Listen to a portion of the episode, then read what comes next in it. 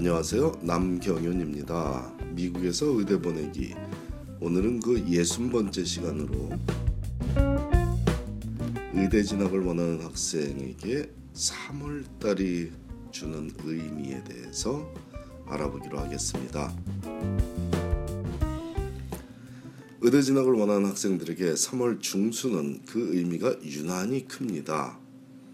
학년과 상황에 따라 다르겠지만 3월에는 차별화가 이루어지므로 그동안 자신이 얼마나 열심히 살아왔는지에 대한 냉정한 결과물을 받아보는 시점이라고 보면 되겠습니다.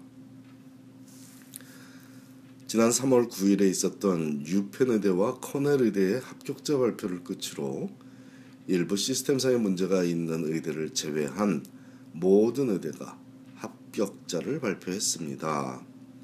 작년 10월부터 이어져 온 합격, 자 발표가 12월에 잔스홉킨스 의대와 스탠포드 의대가 rolling으로 발표를 시작했고 rolling이 아닌 정해진 날에 합격자를 발표하는 학교들도 2월에 컬럼비아 의대를 거쳐 3월 3일 하버드 의대, 3월 7일 예일 의대, 3월 9일 유펜 의대와 코넬 의대를 끝으로 대단원의 막이 내려진 것입니다.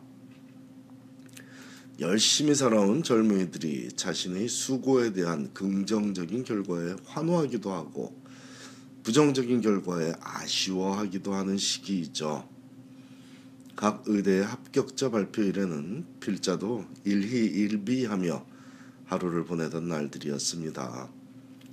필자가 지도한 학생들 모두가 하버드 의대에 합격하지는 못하는 것이 냉정한 현실이므로 특히 지난 3월 3일은 기쁜 표현과 아쉬운 표현을 학생별로 다르게 해줘야 했던 어려운 하루였습니다.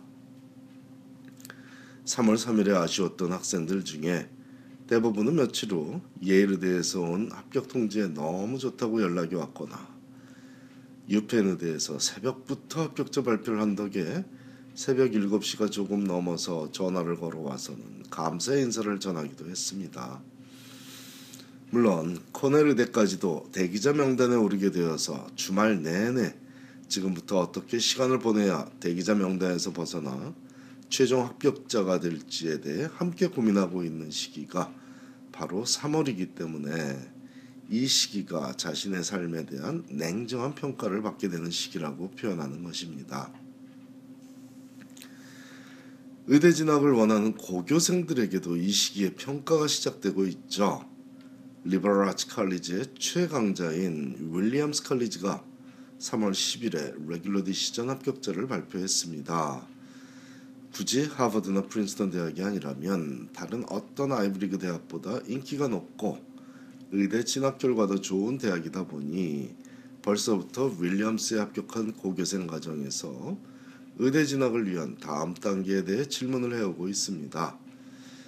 3월이 다 가기 전에 거의 대부분의 대학에서 합격자 발표를 할 것이고 역시 고교생들도 그들 인생과 노력에 대해 냉정한 평가를 받게 될 것입니다.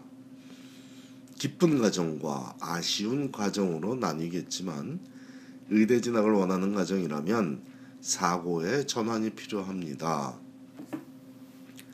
합격한 대학 중에 꼭 제일 랭킹이 높은 대학에 진학하는 것만이 능사가 아니라는 것이죠. 한국의 노모가 이름을 아는 학교에 자녀가 진학하는 것이 인생의 면류관이 아니라는 것을 주지해야겠습니다. 특히 아들 가진 고교생 어머니들의 사고방식은 신앙과도 흡사하고 삶의 모든 것으로 비춰질 정도이니 합리적인 결정이 쉽지 않아 보입니다. 대학생 자녀를 둔 부모들에게 있는 냉정하고 객관적인 자녀 평가가 아직은 형성되기 이전이므로 이해는 하지만 우려되는 부분입니다. 의대에 진학하기 위해서는 진학하는 대학에서 최상위권에 들어야 한다는 들어야만 안전하다는 점을 꼭 주지하기 바랍니다. 대부분의 대학생 부모들은 이미 가슴이 한 번은 무너져 내려 봤습니다. 하버드에 진학해서 온 가족에게 삶에 크나큰 기쁨을 줬던 자녀도 성적이 안 좋아서 강제로 휴학을 당하느니 마느니 이런 가슴 저려 보기도 하고 작은 시골 마을에서 학원 한 번 안 보냈음에도 자녀가 혼자 챙겨서 프린스턴에 진학해 그간 힘들었던 이민 생활의 모든 소름이 한순간에 사라졌던 그 순간이 얼마 지나지 않아 자기는 머리가 나쁜 것 같다며 보여준 성적표에 가득 찬 C학점에 말문이 막혀본 가정도 많이 있죠. 그 영특한 자녀가 컬럼비아에 다니면서는 맨날 파티한다고 공부는 뒷전이라 벙어리 냉가슴을 앓고 있는 부모가 어디 한둘이겠습니까?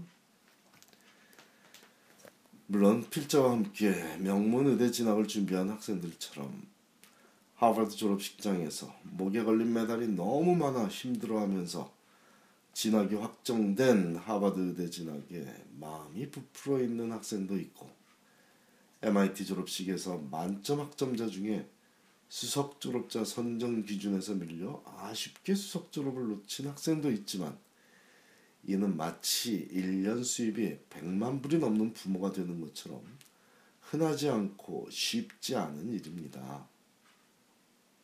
물론 가능한 일이고 존재하는 일이죠. 100만 불 이상의 고수입을 버는 부모가 존재하듯 명문의대에 진학한 학생들은 매년 꾸준히 존재합니다.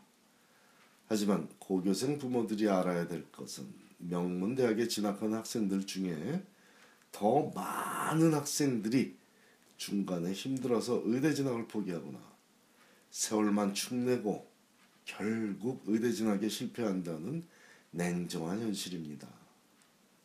악담을 하고자 하는 것이 아니라 명문대학에 합격했고 의대 진학을 바라는 학생이라면 아직 기뻐할 때가 아니라는 것입니다.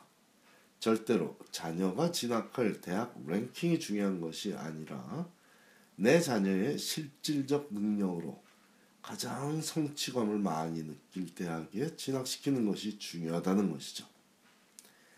대부분의 경우에는 자녀가 원하는 학교에 진학시키는 것이 정답입니다. 부모가 아닌 자녀가 행복해지는 것이 정답이라는 거죠. 행복해야 모든 일들이 잘 풀립니다. 의대 진학 준비도 마음이 편해야 잘 되는 것이 자명합니다. 원하는 것을 아직 얻지 못한 3월이라면 다음 단계를 위해 서둘러야 할 때입니다.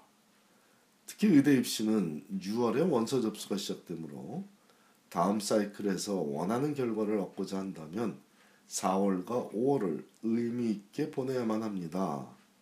속상해하고 기운 빠져 있을 시간이 없죠. 다시 일어나 뛰어야 하는 시기가 3월입니다. 3월에 쓰러져 있는 자는 다시 일어나기 위해 1년이 더 필요하지만 3월에 털고 일어나 다시 뛰는 자는 그 1년을 아낄 수 있는 것이 의대 입시 사이클의 구조라는 점을 잊지 말아야겠습니다. 감사합니다.